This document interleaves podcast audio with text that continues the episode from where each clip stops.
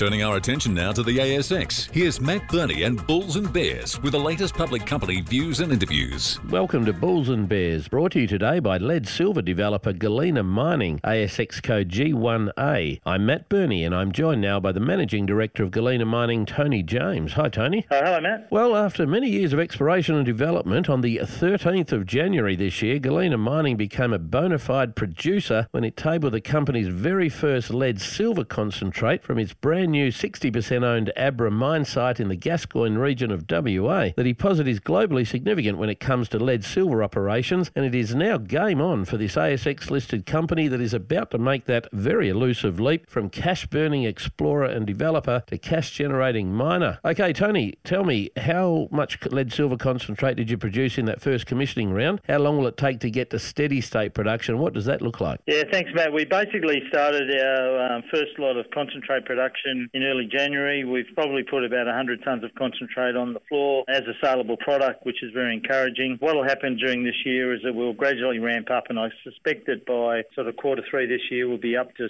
full production rate. So we expect to produce probably around between 65 and 70,000 tonnes of lead this year. And then once we get into steady state, we'll be up around the 93,000 tonnes of lead per annum sort of production rate. This year, we'll produce 400,000 ounces of silver, and in steady state, we'll get it up to 550 50,000 ounces of silver per annum. How big's the resource at Abra and what's the initial expected mine life? The resource is 34 million tonnes at 7.2, so it's a massive resource. It's one of the cleanest and the largest undeveloped lead deposit in the world. We're going to operate at 1.3 million tonne per annum initially, which gives us our initial mine life of 13 years. I know you did some financial modelling, so let's run through some of the key metrics. Firstly, what did that modelling say it will cost you to produce a pound of lead silver, and how much will you sell that pound for? In 2023, our initial modelling was between C1 cash cost between 50 and 65 cents per pound US. Steady state, that'll drop down to the 50 cent mark. So US 50 cents per pound once we're in steady state. The modelling that we did, we used a 90 cents US per pound lead price, but the lead price is currently sitting at a dollar. So we're in a very good spot right now. What's the expected annual EBITDA for the operation this calendar year and also annually when you achieve steady state production going forward? So this year we expect to be between EBITDA between 45 and 5 million. And then once we get into steady state, we are forecasting that we will punch out $100 million a year. Now, I know you put a net present value on it a couple of years ago, so it may be a little bit out of touch now, but what was that net present value? It's very similar. It's around the 550 million mark, and that's